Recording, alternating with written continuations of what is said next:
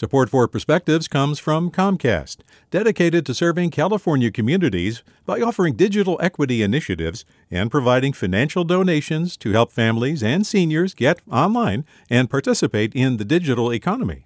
More at california.comcast.com.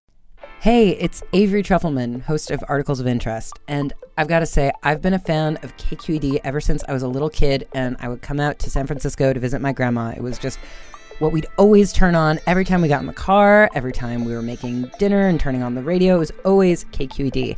And then over the years, I've become a massive fan of KQED podcasts because this is local reporting at its best. These are answers to questions you've always wanted to know, interviews with exciting, unusual voices, necessary journalism, all told with love and care and artistry. And did you know that a majority of KQED's funding actually comes from members? It's just people like you and me supporting the programs they love while also getting access to cool events, behind the scenes footage, and so much more. If you want to sign up and be a part of this amazing community, visit donate.kqed.org slash podcasts to become a member today. That's podcasts with an S.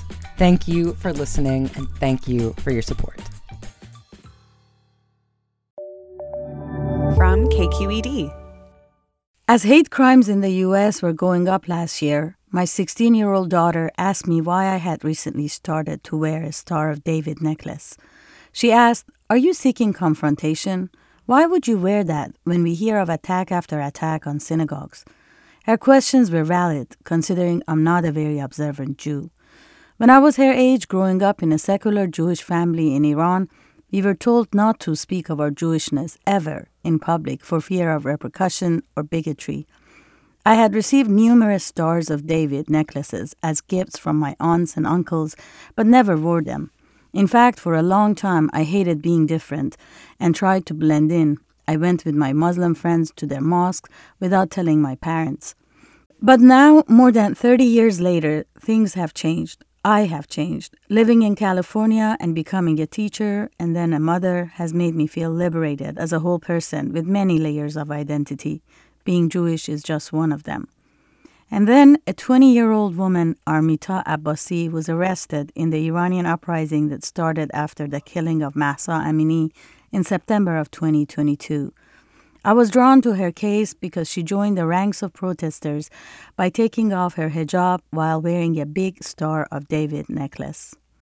Looking at pictures of her on social media, I was bewildered at her bravery Iranian security forces arrested her, reportedly raped her violently in prison, and agreed to release her only after pleas from her parents rallied international pressure. As a sign of solidarity with Armita and to overcome my own fears, I decided to wear a Star of David necklace. I told my daughter, fear is not the answer.